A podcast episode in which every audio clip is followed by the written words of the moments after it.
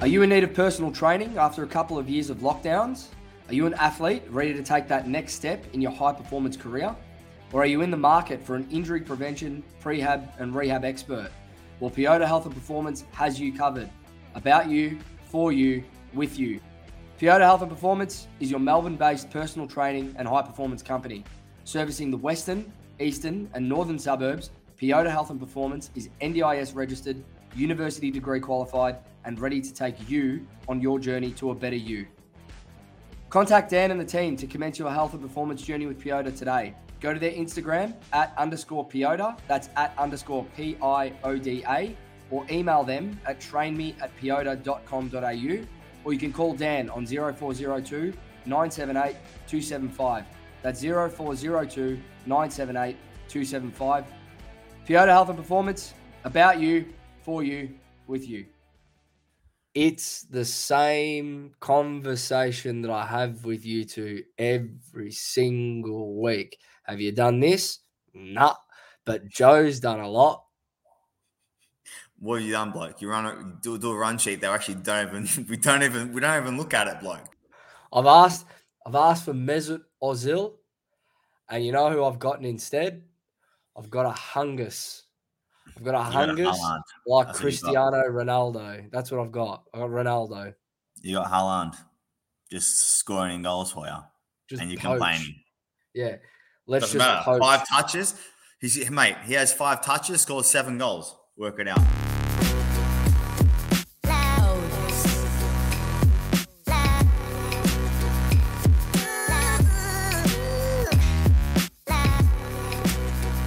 Welcome everyone to episode 75 of the Almost Blues Brothers podcast, brought to you by Pure Health and Performance and part of the Blue Abroad podcast network. I'm Joe. I'm joined in the first half here just by Dan today. Dan, how are you, man? Good. Very good. You you look good. I feel good. Jules isn't with us. Uh, couldn't make it for the recording slot, but Jules does join myself in the second half of this episode for uh, a little interview that we did uh, earlier in the week with Connor Rogers from the Goes Alright podcast with Caden McDonald, part of the producing team with with Dill Buckley. It was a good chat. Good chat. That's coming up in the second half here. You said one of the funniest chats, Joe. Very, very funny guy. Very funny guy. And uh, just to listen to listen out for in the second half. Just listen out for Jules. He's at his best. and this isn't this is a quote in awe of Connor. uh, it was a good chat. It was a good chat. But how are you first and foremost? I'm good. I think you off the top- need to know Off the top, where what are you off going? Off the top, I'm going where you want me to go. Go. A few weeks back on Instagram, I I'm glad you're doing this. You don't know where I'm going to go with it though. On Instagram, a few weeks back, I put the call out for you to come to the driving range with me to play golf. You thought I was scared. You, you are one of my best mates. You know I'm a good, I'm a, not a good golfer. I'm a keen golfer. I love golf. I'm obsessed with golf, right? And I find out in May, June, that you've been getting lessons since Jan. It's about right. Since start of the year. Feb. Okay, start of the year. Took four months, five months for you to bring it up. And I worked out pretty quickly that the reason you hadn't brought it up with me was because you were scared. Because Completely got, not. I'm, I'm because- just running a business because you've got and a podcast. got you're not running a podcast. you've got every other sport over me. Tennis, footy, soccer. If we went if we went head to head in any of those, you've got me covered. Yes or no? And you were scared that I'd have one over you. Yes or no? Be honest. No. No. So, what are don't. we? October now? October. Don't, And- do, don't do this, Joe. And finally, you agreed to come to the driving range with me. Yes or no? Yes. Now, I'll say this off the top before I delve deeper and don't, don't give me that finger waving rubbish. Can no, I no, butt in? Go. Did you taunt me on Instagram thinking I wasn't as good as what I was? No. Oh. I said, I said that I would have you covered. That is a fact. Go back and have a look. And I'm not going to take anything else for an answer. So, We went to the driving range. We did some chipping. He actually asked me, "Hey, can you teach me a couple of things with the chipping?" Which was nice. He didn't listen, but he did ask. and then we got to the driving range, and I'll say one thing. I'll say one thing. Your ball striking is very consistent. But Here we go. But you're not better than me. Yes. No, you're not. Now, Don't. and and and on that, until you come out and play 18 holes and beat me, I'll sit here and I'll say that you're not better, but you're consistent. To And and for that, well done. Thank you, Joe. to all the listeners, all I saw was five to six of Joe's drives spray and nearly hit the people next to us. Out of oh, that's that is No, that's that truth. a fabrication. Yes or no? Hey, I'll give you one chance. I can admit that I did take out the grass. on more than On one two occasion. occasions? Three Sorry. of the four hits. Yes. it was a fun day. Let's leave it at that. It was good fun, and you are going to come and play 18 holes with me, and that'll settle it. That will settle it. You've got this. This uh, It's a good striking action, isn't it? It's very uh, Clean. technical. Why are you laughing? Probably too technical. but I'm excited that we actually played, or that we went to the driving range together, and I'm excited that you're now on board to actually play. I'm excited that you can tell that I can play. You can hit a ball. Leave it at that. Let's talk about Carlton. before we do, for all listeners, if you're still listening after that five minutes of just dribble, thanks for coming back. If you're if you're an OG, if you're new, welcome to the show.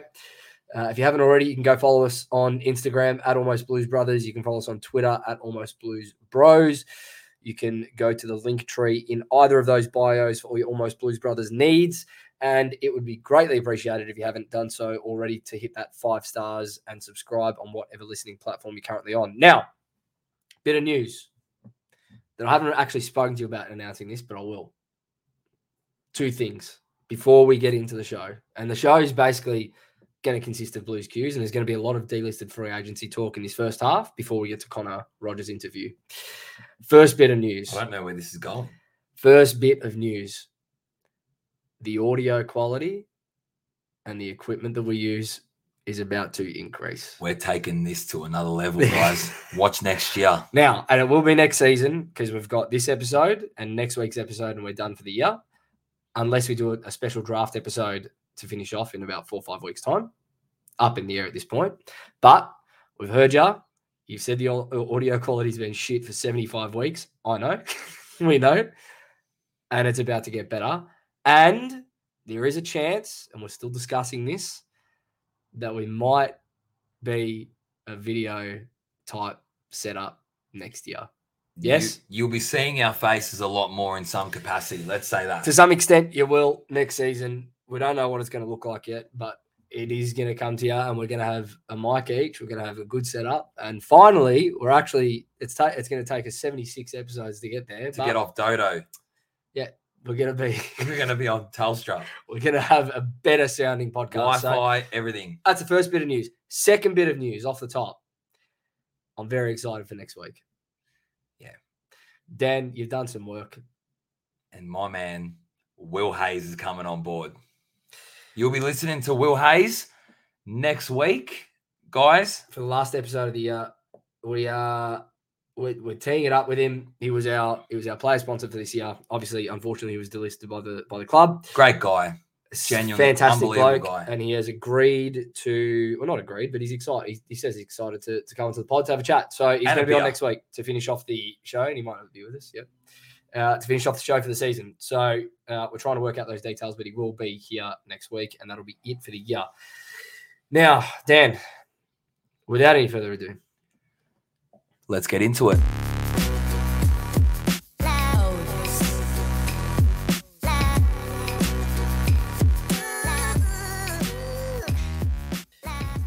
And straight away, Are we straight Blues Clues? We're going into it? Blues Cues. Wow. Bang.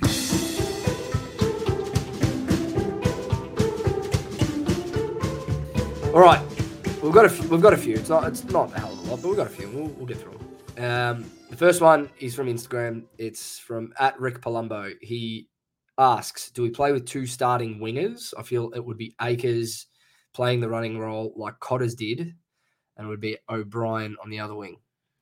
Would you would you run with those two and then have Cotters uh, off the pine, or as even as the super sub that he was this year, or would you run with Cotters and Acres?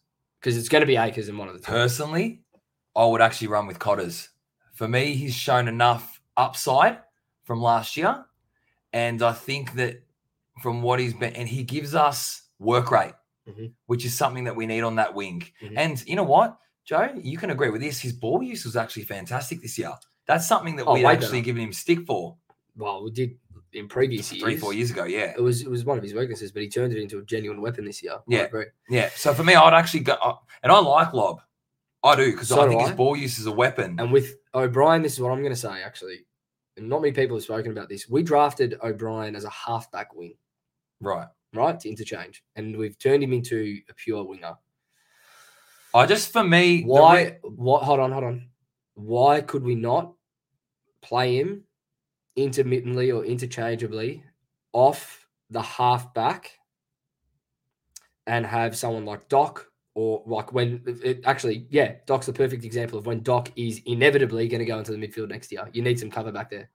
I just feel as though, and for me against Collingwood, it was evident again that the defensive side of his game is just not where it needs to be for the brand of football that we want to play. Can you agree?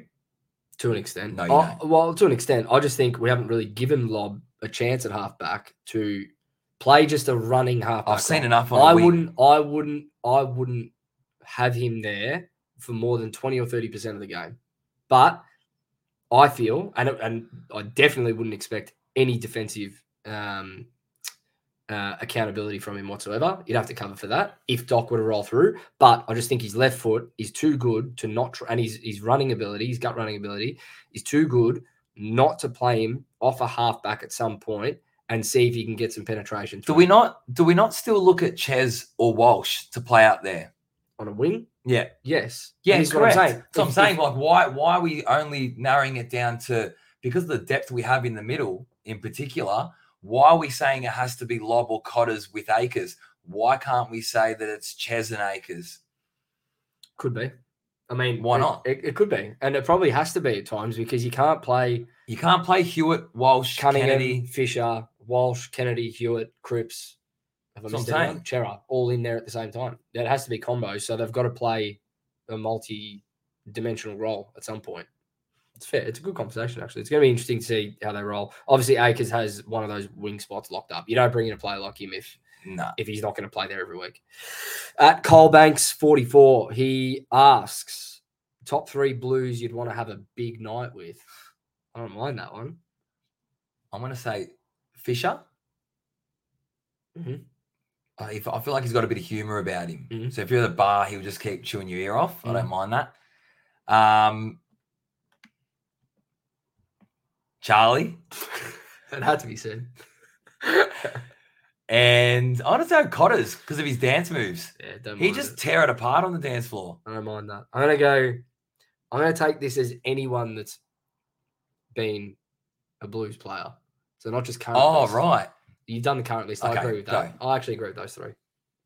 I would go Charlie. Has to be there, regardless of whether it's current or past. Charlie's there. Um, our man Will Hayes, just for the horse tips. So you have you you go races Saturday. Oh, like you're talking venue now. I'm talking just n- like a night, Night out. out. Make a day of it. Yeah.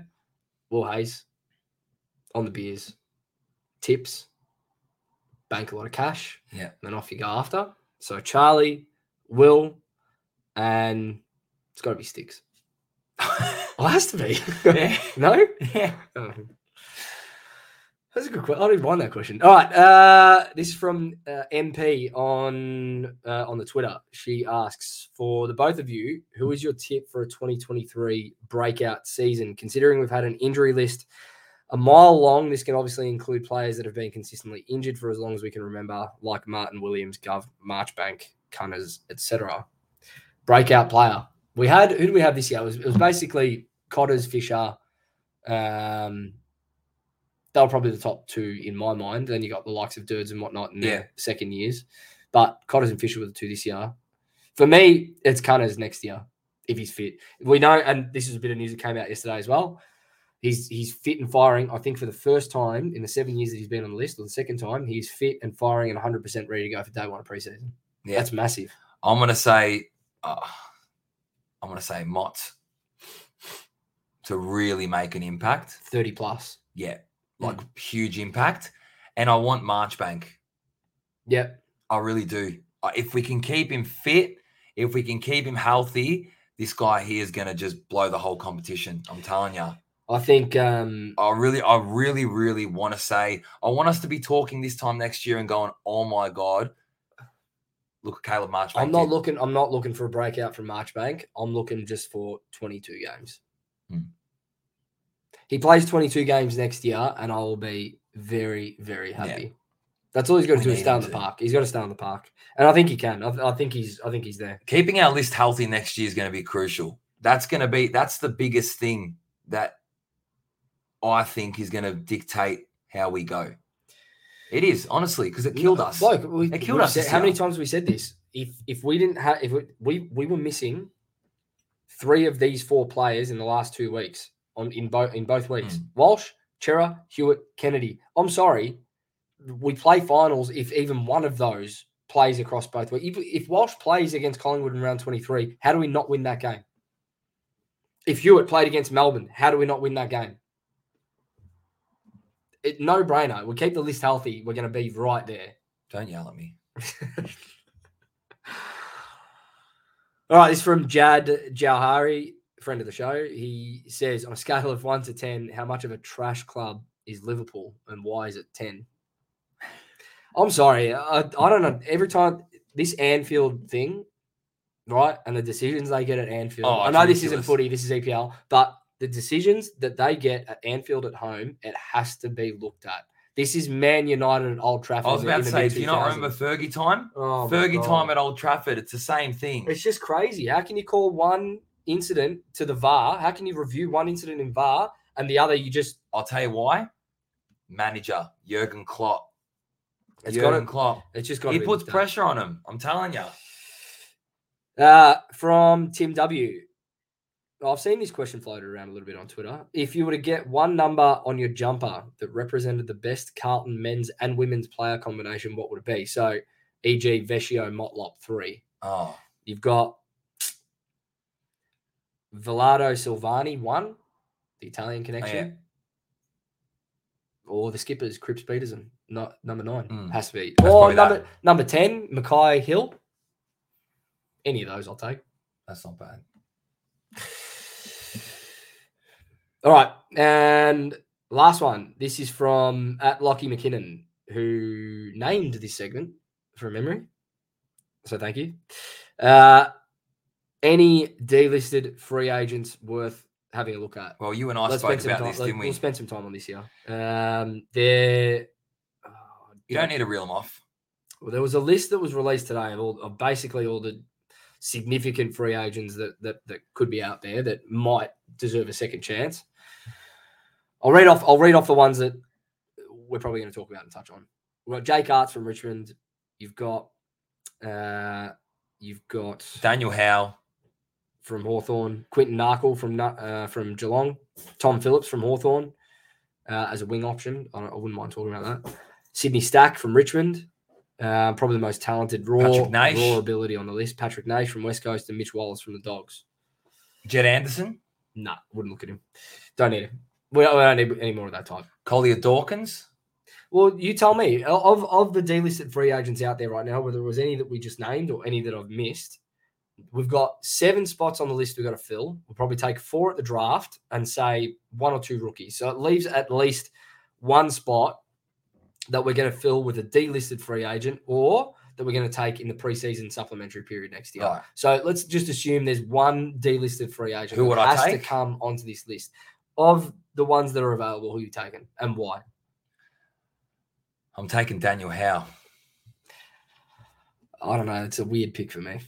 Of all the ones that are out there, I don't there, know. I'm. I'm torn. I'm torn between him and Patrick Naish. All right, we'll give you case for both. I'm gonna I'm gonna lean more towards Patrick Naish personally. Good ball user, can play wing.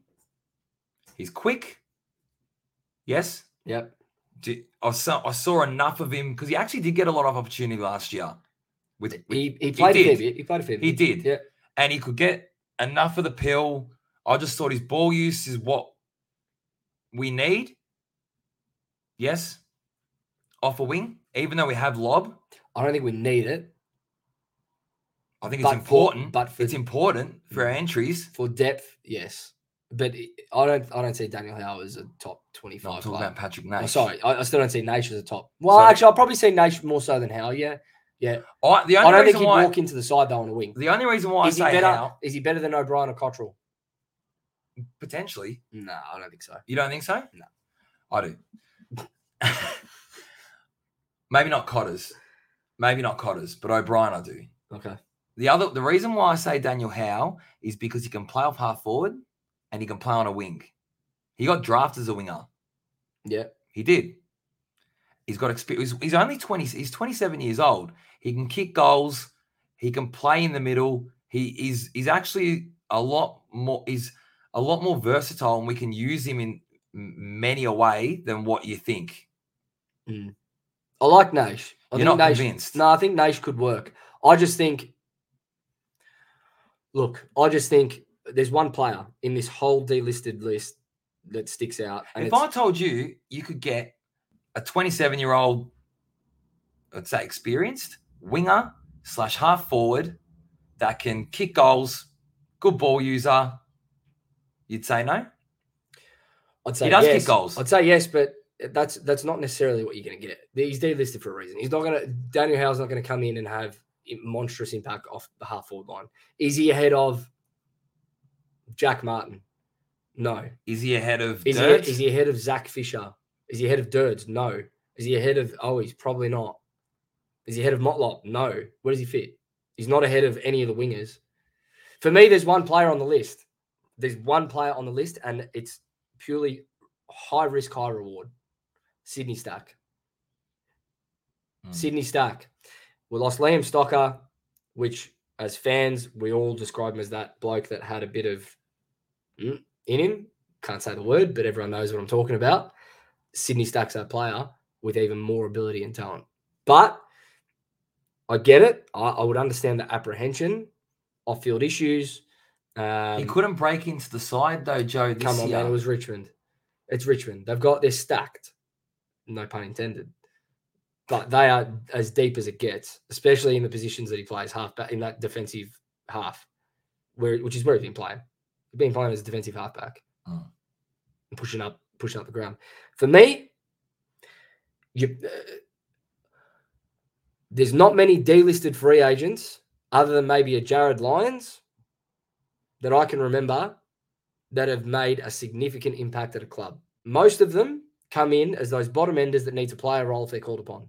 Oscar McDonald, like we've had a few. Yeah, Oscar- yeah. Those types, right? Played a role, played a role, but for whatever reason, either through fitness, injuries, or form, they could never keep their spot. Yeah. For me, I think we should treat this as a high risk, high reward scenario and an opportunity to take Sydney Stack. Because guess what? He either works out or he doesn't. And if he works out, He's still young. you I'll could have you could have something on your hands, man. He's still young. The guy was touted as a top 10 pick. Hmm. And I think at one stage, he was in Walsh's draft crop, I believe. Someone correct me if I'm wrong, one of the listeners, but I'm, I believe he was in Walsh's draft crop, wasn't selected, then was taken as a rookie or in the preseason draft or something like that. And at one stage throughout that year in the under 18s, he was touted as not only a top 10 pick, but one of the better players in that draft crop. Hmm. But the off field issues and whatnot crept up. He slid. Clubs got worried. It is what it is. We've seen at AFL level across 30 odd games, whatever it is, what he's capable of when he's at his best. And he's exciting. Yeah. Hits the ball hard, hits the contest hard. And he's, I think he's the exact type of player we need if he works out. If he doesn't, cost you nothing. Cost you nothing. But I'd rather do that than go with a safe option that doesn't play just because you need him as backup. Get someone that could genuinely like break into the side. And he could for me. Naish, is, Naish for me is the same. Not Howe. Right. Naish is the same for me. I think I think if we took Patrick Nash, it'd be a smart smart pick. Mm, I think he's, that's who we go for. All right. Well, that's it for me and you. We're Over to Jules over to from the chopper. yeah, myself and James from the chopper. Uh, yeah, we're, we're, we're going to jump into the second half of the episode here. Like I said off the top, Jules and I uh, had a, had the pleasure of chatting with Connor Rogers from Goes Alright, the Spotify exclusive and Producy podcast, Dill Buckley's um, podcast network. Um, on uh, yeah, with with Caden, and it was a fantastic chat. Hope you enjoyed. And here it is.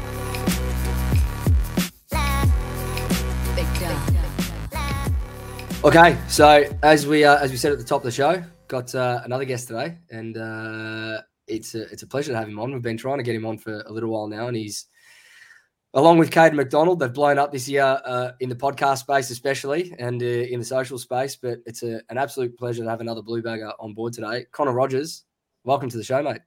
Mate, so excited to be on. This is the first um sort of Carlton podcast I've done, and it's such a tough balance when I'm doing goes all right. I want to go full Carlton nothing mode, but I don't want to be that guy where all the fans are there commenting, going, "Don't talk about someone else." We're sick of hearing you talk about Carlton, so I'm glad I can embrace the Nuff here. That's it. Today's your day, mate. Just let's go full nuff. You can, you'll be you'll be pretty much on par with where we're where we're at. We uh, if, if you listen to the show, there's some shit that comes out of our mouth, mate, that you just absolutely piss yourself at. At some of the some of the dumb stuff. we come up with. But uh, no, it's like I said, it's a pleasure to have you on. Uh, obviously, myself and Jules here. Dan is absent. He's busy as usual. Isn't isn't that right, Jules? Yeah, he's been a bit um what MIA for the last week or so, Has hasn't he? he? Yeah, he's sort of dished us, hasn't he? He's hasn't been putting much effort. What do you reckon? Oh, It- it- just for context, Connor, the Dan Dan went overseas for uh, five weeks recently, Mm. and we didn't know where he was. We just we couldn't contact him until he landed back in Australia. So he disappears sometimes. It's, it's fine. He'll be back at some stage. But uh, Do you reckon um, when someone goes disappearing like that, it's one of two options usually? Has he moved on to greener pastures and left you behind, or is he off the rails and he needs you to, blokes to pull him back into line? Nah, it's definitely the latter. yeah, I would have thought so. No, it's, it's definitely the latter, mate. If there's if there's greener pastures out here that wanted to take Dan on, I'd be questioning those greener pastures. I put it that way. we, we've been Um, taking auditions to see who's the third wheel on goes all right, and I think he popped his head in. So Oh, well, there you go. Jeez, don't tell me about him. I reckon he jumped ship pretty quickly. speaking of speaking of goes all right, we might just start. We might start there because you've had a big year. Um, obviously signed up. I think you've done 25, 26 episodes now with uh, the Spotify exclusive with Caden.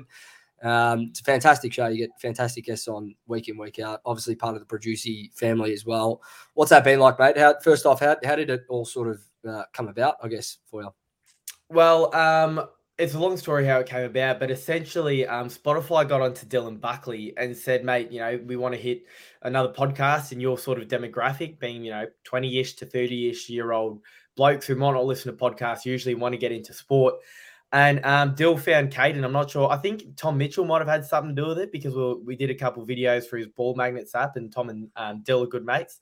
Anyway, Dill stumbled across Caden's work, and it was meant to just be um, Caden hosting the podcast solo. Um, but we've come to find that, as you blokes probably know, bouncing off each other and having a bit of uh, bit of banter works a bit better than going solo. So I've come along for the ride, and um, mate, it's been absolutely sensational. Um, sort of surreal, really. You know, at the start of last year, I signed up to uh, a Bachelor of Media at uni, and one of the class I was doing was called podcasting. And by the time we got to, to sort of the fourth week of podcast of the podcasting class, we'd already gone top ten on the sports charts. And I sort of walked in and said, "Sit down, I'll take I'll take the class today, TJ. I'll, I'll take this one from here." But no, it's been surreal. Some really fun guests, as you said, and um, we're only starting to now feel like we've really hit our groove, and really excited for season two next year. It's good. Yeah, it's good. I think um I don't know, even with us, like it's sort of taken a while. Like obviously we're nowhere near in terms of, of the exposure that you get. Like we're in like such like I'm in like not in awe of it, like I sort of am to be honest with you. Mm. Like it's lost for words. But um just in terms of like what you've been able to do um with Caden. Um, but what would you say has been probably the most funnest episode in terms of like person that you've got on, or just like the um, the content that you're speaking about? Well, I think the one that definitely sticks out is the one that um, got the most traction, and that's Jack Ginnivan. Um, mainly because you know we started getting onto Jack before he was Jack Ginnivan, you know, before he was just about Yeah. to be a thing in football. And um, he was like, "Yeah, I, he was going to come on," but then that's when um, all the stuff blew up with the GoPro stuff, and then it just steamrolled from there. And then he went into turned into this juggernaut. But I think he came on especially because we got onto him before he was this big thing, and it was at a time when he wasn't doing much media. He wasn't um, wasn't really getting his face out there um, in in a podcast sort of sense or on radio or whatever. So he came on, and it was the first time people really heard an authentic Jack Ginnivan, and that wasn't on the footy field, and it really blew up. Matt gun jumped on the news and all that sort of stuff. So that was probably the one that sticks out. Other than that, I'd say I really enjoyed for a left field one, Mitch Cleary, just because no one would expect a journo um, to be to to be such a ripper to chat to, but it was a lot of fun. Well, it, uh, it's it's true. I, remember Dill Buckley on his podcast. He interviewed Sam McClure a while back, I think it was, and that was that's one of my uh, when I've, I've listened to a few of Dill's episodes, but that's one of the ones that stands out to me because, to your point, you wouldn't expect on a sports podcast that a sports journo would be one of the most interesting, but some of the some of the insight in terms of breaking stories and things that they hold back and and how they source their information and eh, you know how line ball it is sometimes between publishing a story and not like that was um that was not something that I thought I'd enjoy listening to but to your point um yeah it's it's a very very interesting world that Yeah, I think that they could make some sort of a Netflix or Amazon special on the life of a journo because the fierce competition to be the first one to a story and then having the confidence in the story to break it. Um, it was so so interesting. But um, we've had Zach Zachy Fish and Jesse Motlop on, so obviously having a couple blue baggers on was um, was really good. And um, towards the back end of the year for ball magnets, we were lucky enough to uh, do some content with Paddy Cripps on Brownlow night, which was probably the most surreal bit of content I've done, and still pinching myself now that bloody before Cripper goes out and wins the Brownlow, we're in a hotel room with him um, at Crown, just chatting, chatting footy and his chances. So no, that was um, that's something now where I still can't believe it really happened. unbelievable it's, it's just crazy some of the stuff that you guys have done this year it's uh, it's good to see it's good to see Yeah, Yeah, Uh, we, sorry, mate. That's go. right, Gary. Well, with Paddy, um, with Paddy Cripps, I just want to. Uh, we'll probably get into the cracks of all this stuff later, but um, like he is just the greatest bloke, greatest bloke of all time. A, a couple, um, a couple nights after the Brownlow, um, they had a dinner. Um, it- I think their manager, Paddy Cripps' manager, organised a bit of a celebration for the for the dinner, and um, it was all the gun players that this bloke manages. So it was Paddy Cripps, Tom Mitchell, Lockie Neale, Mark Murphy rocked up, Dylan Buckley was there, Toby Greene, and we weren't meant to be there, Caden and I. But Tom thought, hey, how good is this of an opportunity? We're going to have three Brownlow medalists in the same room. Connor and Caden get down. And I don't think he told anyone. So we just rolled in in our casual kits and they're all in suits and whatnot. So we we didn't realize everyone else was going to be there. We thought it was just Cripper, Lockie Neale, and Tommy Mitchell for a dinner. So we go straight to the bar. And because we don't feel like there's real fancy meals came out there in their suits. So we think we'll hang around at the bar and whenever they're ready to shoot the content, Tom can call us over. But we're standing at the bar having a drink, and Cripper's one. He goes, "Lads, what are you doing over there? Come sit down, have as much food as you want." So we sat down and chatting to Cripper about his Brownlow. So you know, he is um, is everything you see in the Brownlow speech and what you hear him say, the best and fairest and whatnot, is absolutely that, that genuine. Yeah, you can you can tell. I feel like, and obviously that's the way he's captain. You can just say he's such a like people's person, and he sort of like gets around everyone, like especially in the room, no matter like what level of, you know, um, I guess what a level of like of a player or what level of a person you are in terms of like the you know the professional field. But um, I feel like as if um, he's that genuine that he's probably one of the better blokes that you've probably met. What he is, yeah, hundred percent.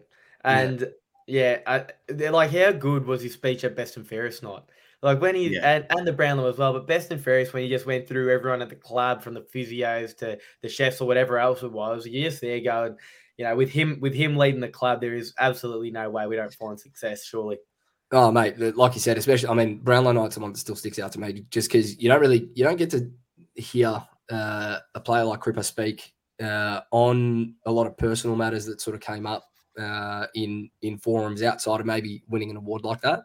And uh, yeah, I mean, I, th- I think as Carlton supporters, we've always sort of known or felt that he's a genuine bloke. But to see it the way that it, that it came across was, yeah, to your point, as a, as a Carlton supporter, you sat there and went, I'm absolutely content that this bloke's going to be leading the club for the next better part of the next six, seven, eight years, whatever it may be. Yeah, I don't think there are many too many blokes out there where you'll have a Collingwood supporter or wh- whoever it may be really appreciating him and, and really appreciating him for the person he is. So that, that goes a long way, I think. Unreal. On Carlton, we'll uh, we'll we'll because you did say that you're a Carlton enough like the rest of us, so we'll get there, and uh, and, we'll get there now. So, in terms of in terms of your Carlton journey, so I mean, Jules and I have spoken extensively about where we've come from, and Dan as well, in terms of our journeys, and we're pretty much brainwashed into following this club. Uh, unfortunately, how how did you come about supporting the Blues? How long have you been a, a, a Blue Bagger for, and uh, and yeah, where did it all start? Been a blue bagger forever because my dad brainwashed me as well. And um, you know, my old man, he always talks about, and he's very apologetic how he saw whatever it was, eight premierships, ten premierships in his lifetime, something stupid like that. And he apologized to me every day for, or every time we go to the footy when we're at our worst. And one memory sticks out in particular, which is um, would have been like ten years ago, whatever it was, when we first drafted Murphy, Gibbs, and Kreuzer, longer even, fifteen years. Um, and we were sitting at the footy, and once again, we were getting creamed by 50, 60 points at halftime. And I, he loves telling this story because I turned to him at halftime and I said, Dad, do you want to leave early? You want to beat the traffic? And he goes, um, Nah, mate, we stick it out because in 10 years' time, we'll be the one winning premierships. Fast forward 10 years and we won another wooden spoon. And he goes, I'm so sorry, son. I'm so sorry that I lied to you. It is the biggest credit to us as supporters that we've managed to stick through. But I think finally we're going to start reaping the rewards. Yeah, no, for sure, for sure. I feel like as if, um, particularly this year, with you know, um, more so obviously in the, the, committee and seeing things like that, in terms of who we've hired um, in, um, in the back, we've sort of um, got a bit of more of um, like stru- structure um, in the club. Um, but how do you see just the past year just going um, in terms of how it went? Were you sort of happy with the way it ended up, or obviously did you sort of re um, think about, you know, obviously from the halfway point in terms of how we went, and then sort of do you have to like, you know, rethink what you were sort of hoping the how the the season would have ended? Um, I, you know, I hate making excuses and whatnot, but um, with our injury pile up, you know, I start, I, w- I was able to rationalize how our second half of the season was so different to our first. So um, obviously, it was extremely disappointing. I was at both the Melbourne and the Collingwood games, um, but and to give you an idea of how disappointed I was, mate, I've been a vego for three years, right? You haven't haven't cheated once. I left that game, went to Public House, had a few beers, and then walking home to the train station, I went past Lamps of Lucky and had a Lamps of Lucky for the first time in three years, thinking it'd make me feel better. It didn't. It made me feel worse. It tasted like ninth place place on the ladder. Um, but no, we um look. I, I was still optimistic about our, our, direction even after those two really disappointing games but if there if there was any confusion or any uncertainty in my mind hearing the way harry mckay spoke on the dill and friends podcast solidified my opinion that we are on the right track and that we are on our way to a premiership like you said having the right people in the right spots and having this culture change it doesn't surprise me that we didn't make top four in Vossi's first season but we are 100% heading in the right direction yeah, it's funny. It's it's funny you say that because you just spoke about how you know, well, not ten years ago now, but what, what is it? Seventeen years since Murphy's been drafted. I think 05, right? So mm. seventeen years ago, I think there are a lot of people that sort of said the same thing. Like you know, there's this is it. Like we're going to see we're going to see success in the next ten years, and and they're pretty certain of it at the time. And then we're sort of sitting here now going, and and even though knowing that, and knowing the past, and knowing how much we've been hurt by saying it, I feel like uh, at this point, like I, I, don't feel like we can get hurt. I feel like it's there, mm. and if it doesn't happen, it'll just never happen now. Like it, it with with two Coleman medalists, a Brownlow medalist, you got Sam Walsh that might might win a Brownlow himself. It's rarely do you have a team like this that does not reach the pointy end at some stage. This this side is um you know it's better than a lot of premiership winning teams out there. You know that have won before. Um, so I never, I, I certainly didn't doubt the quality of the team um, at the end of the season, but I did think, have we just got such a losing culture that it's inevitable? Like it's just in our DNA. The, the, um, the resonating from the last 15 20 years is just coursing through our veins and no matter how hard we try we won't get there but hearing hearing, have you boys listened to Harry McKay's interview on Dylan? Yeah. Friends? Yeah. Yeah, but obviously a lot's changed since um, you've been at the club in my seven years. I think, as I mentioned before, we've had three coaches, a lot of different guys in roles, but um, I think the main thing that's changed is probably probably the environment and culture. Um, it's not like there was never great blokes at the footy club. I reckon we always had really good people, but I think the ability for everyone to get the best out of themselves and celebrate that now. So I reckon when I was first at the club, it was nearly, yeah, it was nearly not cool to enjoy footy. And yeah, I remember you do stuff in my first year as well. Like I was always big on just doing extra touch and stuff, and you'd nearly like people would take the piss nearly because you were trying to do something a bit abnormal and get the best out of yourself. But now it's like really celebrated. Pros are kind of cool. It's cool to be a professional. Um, so that's yeah, taken some big leaps over the last couple of years, and it'll only get better. But yeah, in my opinion, that's probably the number one thing from like a culture environment point of view. Hearing the way it, it I couldn't fathom. I didn't think this would be possible at AFL that we could have such a shit culture to the point where it was uncool to work hard and, and do extras and do all the touch mm. work and that. And it made me think, I was there going, like, I don't know who's McKay said it doesn't fall on one person's shoulders, but I think about a Chris Judd and a Kade Simpson and people I hold so regard uh, held in such a high regard and Murph and those sort of blokes. And I'm thinking, how could you let that culture happen? You know, mm. but um, like I said, never had a question over our talent. It is a premiership worthy list. So now that I'm confident that we have got the culture and you know, look at Geelong's success now, and that's all on the, sustained success. It's all on the back of Brian Cook. Um, and what he implemented, and we've got that man. We've got it all sorted. They love Vossi, so I, I just I really have faith that we'll make the top four next season. Actually, yeah, it's, it, it, it's going to take time, but to your point, like it's going to take time for sustained success. Sorry, to the point that Geelong and Sydney, and we've spoken about this the last couple of weeks as well, Jules. But you got, you got clubs like that that have built this over a period of 10, 15, 20 years. Everyone forgets the the basket case that Geelong were before Bomber Thompson won their first flag in 07. Everyone forgets that Sydney had a bit of a lull, you know, in between the late 90s to, to 05 it doesn't get built overnight, but um, it does start by, you know, to your point with the Harry McKay interview, identifying where your weaknesses are as a club. Um, and the biggest weakness that I never thought, like you said, that I'd hear uh, out of a Carlton player's mouth was that it was uncool to work hard or to be a footy head or, or what have you. Like it's your job. It's it's it's your career. How I don't know how these players could have walked in every day and uh, almost hated doing what they did because it just didn't feel cool. Like it's just it, unfathomable, unfathomable. Hearing that was equally as frustrating as it was sort of, you know, as much as it did fill me with hope and um, confidence. Like you said, um, you know, when we were losing all of those games by 100 points, yeah, I, I not for a second did I think it'd be a culture things in terms of not trying hard. I thought it might be a confidence thing. We didn't think we could win, but never for a second did I think that it could be that bad culture wise. But we are finally on the right path. And like McKay said in the interview, all the young kids coming in now will look and see the guns, the all Australians, Brownlow winners doing the extra touch. That'll make them do it. And hopefully we can have the sustained success that um, some other clubs have. Yeah, for sure. I feel like as if now, like you said, um, kind of we have so much talent on our list, and you know, compared to you know previous seasons um, over the last five, even five, ten years in terms of actual premiership, premiership lists, um, we have the top talent. We feel like as if it's there. I think majority of people do, um, but we, but yet we still finish ninth. Okay, yeah. I think it, what was what 0.6 of percent or something like that, and I think I think Voss did allude to it that you know we don't want 0.6 percent next year we hmm. want, you know, another three, four wins, you know, to sort of solidify ourselves in there in times in time in, into the eight.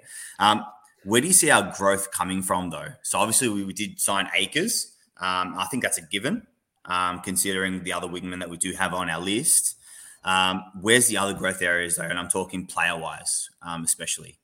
Yeah, um, so I think the growth will mainly come from. I'll get to the players shortly, but I think the growth will mainly come from I don't even think belief is the right word. I think it's just like, you know, knowing the fact that we are good enough.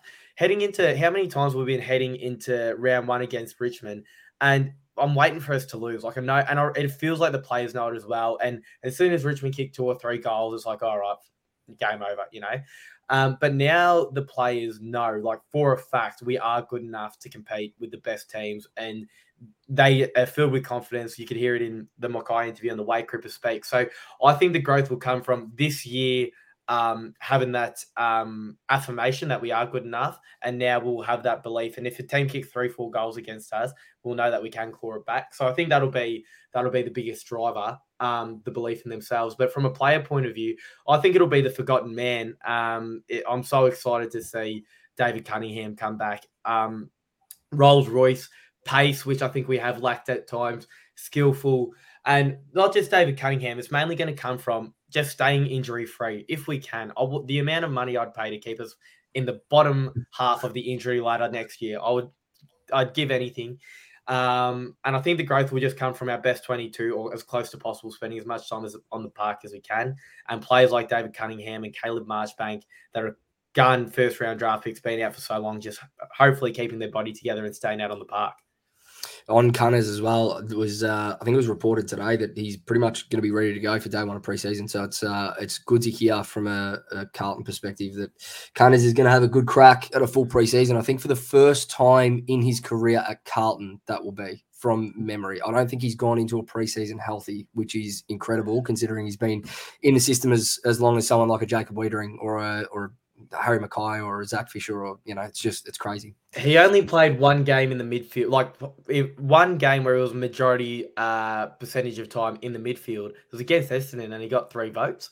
Now I'm not sure if he'll be able to break into this um, midfield if Dow and Setterfield and these blokes weren't able to crack in with the amount of injuries we have. It might be hard for him, but like you know, I think it's no secret that our wings have been a bit of a, a weakness, uh, or you know, probably the one place where it's not is not not as strong as the rest of the field. So he can probably find a spot on the wing, and if we have Cunningham and Acres on the wing, I think with Cottrell and O'Brien rolling their way through at different points, I think that's pretty strong. And, and I think to your point, like he's not he's actually not the same player as a Setterfield or a Dow to break into that inside mid group. You still need to throw, and we saw it against the Pies and against Melbourne when we were injury depleted uh, with Hewitt, Walsh, Cerra, um, and Kennedy all out at various stages, which is just crazy to think about now. Um, but you need you need players that you can roll through at centre bounces like a Doc, like a Fisher, um, even like a Jack Martin. And if David Cunningham can stay fit, he gives you that burst that we've been sorely lacking throughout the year. That can just Mate, the way the way Sam Docherty played in the last couple games in the midfield, I'd love to, you know, get creative, throw him in the guts, and put David Cunningham a running half, make him a running half back on a half back flank. That'd be, I mean, that is just bloody hell. That'd be, um, that'd be sensational. I just hope the coaching. I just hope the coaching group saw that as well. Like, you know, we ran with the same plan A strategy for the majority of the year. I felt, especially in that midfield group, and it, it took a mountain of injuries for them to try something different. And it pretty much, as injury depleted as we were, I think we still should have been playing finals. To be fair, um, and it was all down to those those coaching moves. So I'm hoping they see that for what it is. And even when we're at our fittest, that they still roll the dice every now and then just to keep the opposition on their toes. Because we got found out after the first five rounds, six rounds. It was it was blatantly obvious that we got found out, and was just the same plan A each time with the inside midfield group that we had.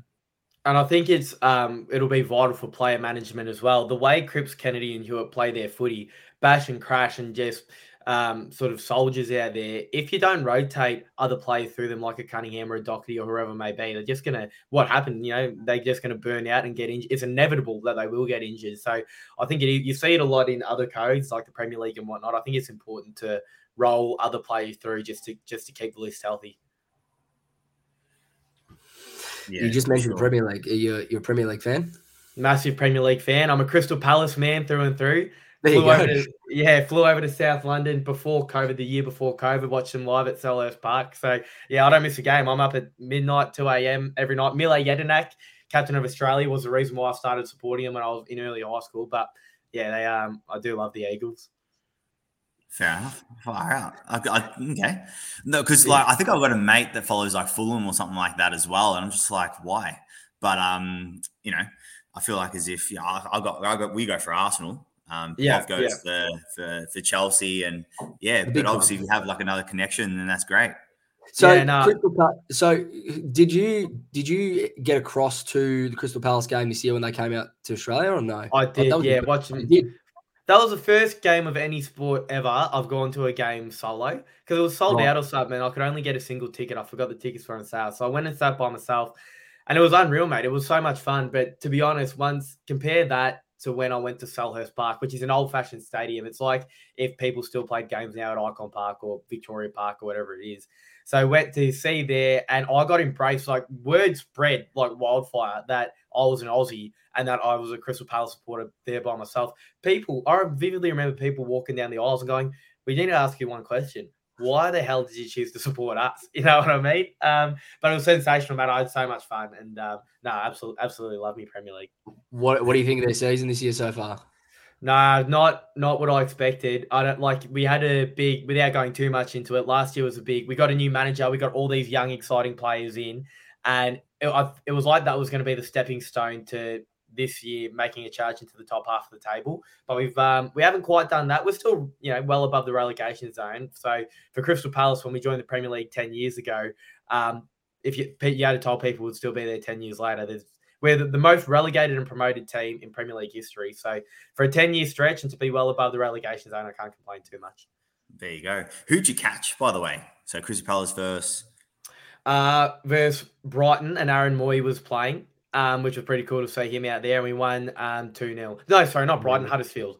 Um oh, okay, yeah. there. And um we won uh we won 2-0, which was which was awesome we we joke that um, Jules and I, being Arsenal supporters and uh, seeing what we've had or sit through what we've had to sit through since Henri left, that we uh, we don't mind some punishment uh, as a sports fan, being an Arsenal Carlton supporter, but.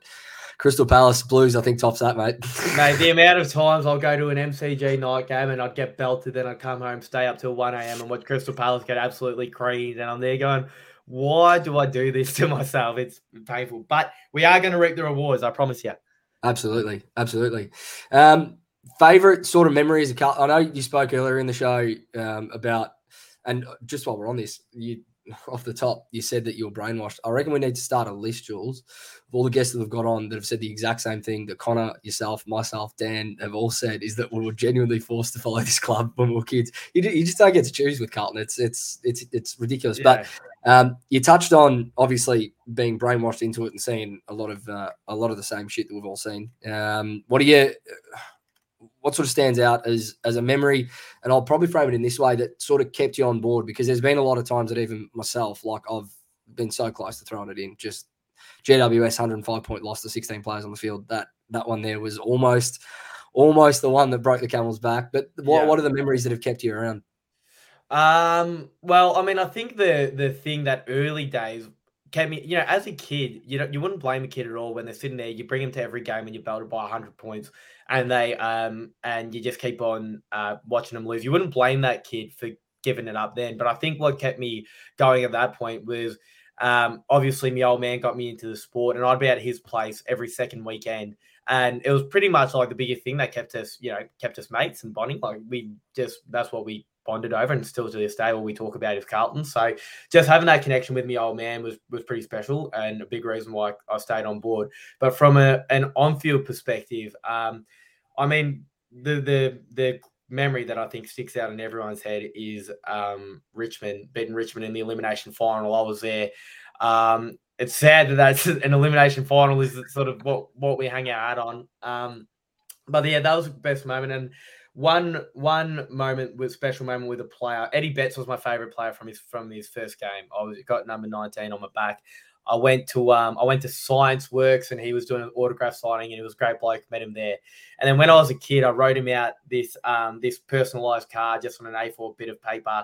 Wrote it there uh, for him and sign, signing autographs out on the field. I gave it to him and he kept it in between his legs while he was like to kick in and then started the session. And he kept it. I was watching him. He kept it for so long until like I don't know, maybe 20 minutes would have gone by and he called a trainer over and gave her the card and said, you know, put this in the locker room or whatever it was. So, um, I mean, having Eddie Betts on my number on my back and watching him do that, you know, that um, was enough to keep me hanging around.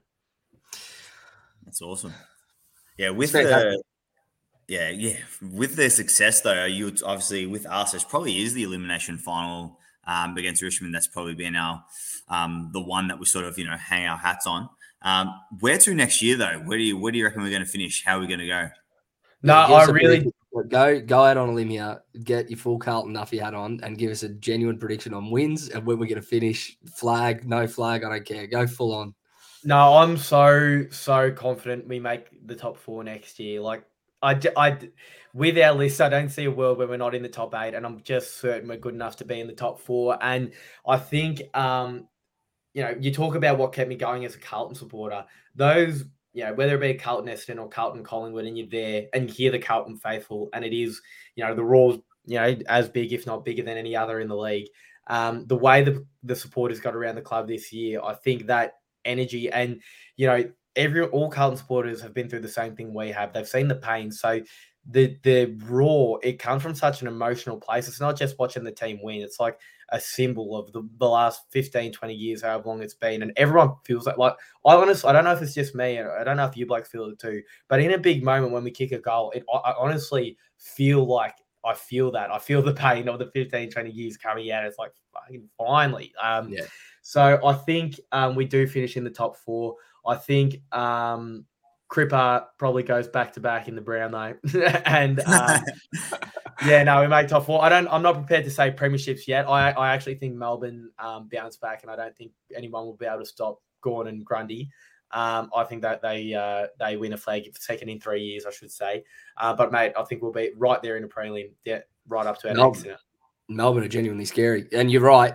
The the the moment, especially for me, and I just got goosebumps in, as you were saying it because it took me right back to that moment. Was genuinely round one this year, and it's when we were down in that last quarter. Zach Fisher kicks that goal. I don't think I've ever felt, and we've spoken about this on the podcast so many times now, but I don't think I can replicate the feeling that I felt in that moment, and that we all felt like it was like we knew that it was it was going to change and something was going to be different, and Yeah. it's scary to think how loud the place is going to be and how much energy there's going to be in the place if, when, or whatever you want to say, we do actually get there and when we get to the big time. And it's like, I remember when Richmond were coming up in 2017, the Raw from the G in their prelim final was was ridiculous.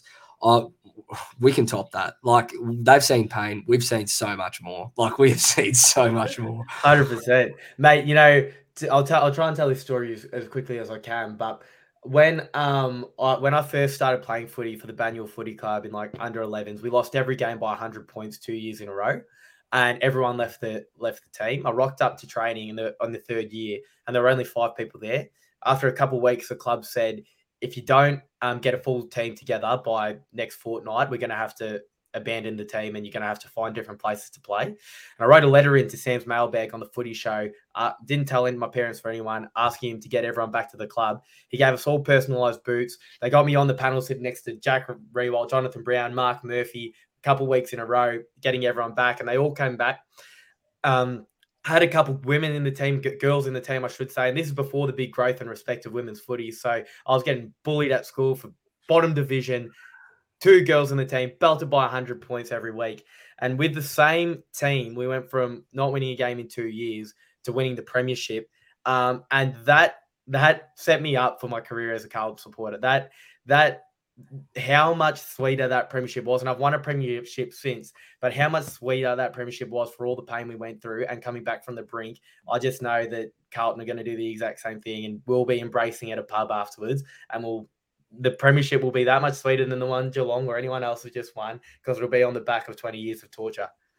Mate, the scenes on Lygon Street after it happens are going to be something that no one has ever seen. I can promise you. Connor, it's been an absolute pleasure, mate, to have you on. Uh, we really appreciate the time. If you are a listener of this podcast and you're not listening to Goes Alright, I don't know. I don't think there won't be. There's no chance. If there is, make sure you go check it out. Connor Rogers, Katie McDonald on Spotify uh, as part of the producer group. It is a fantastic podcast. It's been a pleasure to have you on, mate. And uh, anytime, Uh, we'll have you back anytime. Mate, I can't wait to round one catch at uh, the London Tavern Hotel beforehand, and uh, we'll, we'll talk about the year to come.